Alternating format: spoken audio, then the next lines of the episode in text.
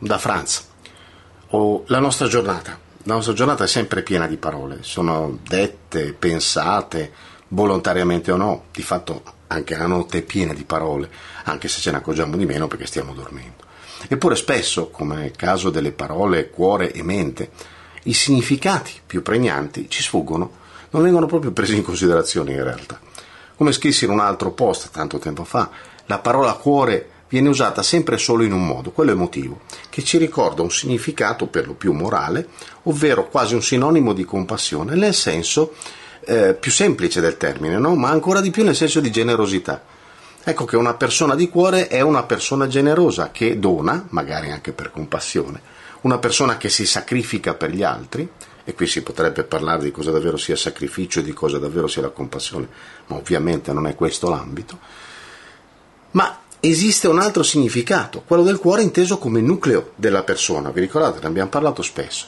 Ecco che allora una persona di cuore, sotto il punto di vista di un'ottava appena un pelo più elevata, diventa qualcuno in possesso di un nucleo, di quella centralità, no? quella ineffabile, impalpabile centralità che distingue l'Homo sapiens dall'assai più raro, e che mi piace chiamare così Homo authenticus, cioè un uomo in possesso di quel centro di gravità permanente di cui cantava Battiato e senza cui centro di gravità permanente, l'Homo sapiens non è altro che quello che è, cioè polvere mossa dal vento, come si suol dire, reattore, anziché attore, sequenza di risposte meccaniche. Ecco.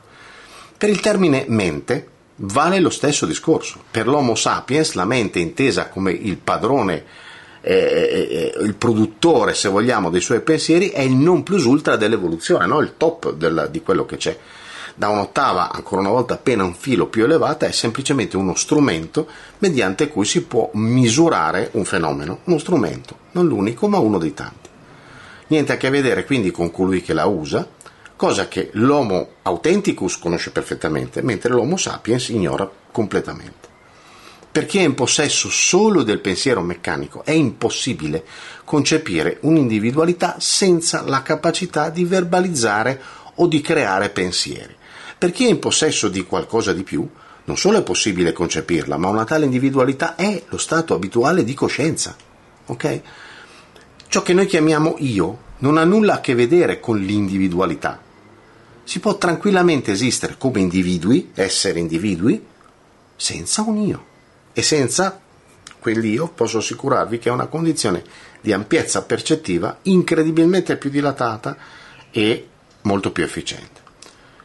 Nell'individualità dell'essere e basta, la normale interferenza della mente ordinaria viene a cessare completamente, lasciandoci in un perfetto, centrale, individuale silenzio, da cui la mente risulta per quello che è uno strumento come un altro, utilizzabile quando serve, deponibile quando diventa inutile, esattamente come una forchetta a tavola, no? Possiamo mangiare con la forchetta oppure con le mani, ma se usiamo la forchetta alla fine del pranzo, quella forchetta rimarrà nel piatto insieme agli avanzi che non ci sono utili. Così come quelle che chiamiamo emozioni e che non hanno niente a che vedere con quelle che l'Homo authenticus chiama davvero così.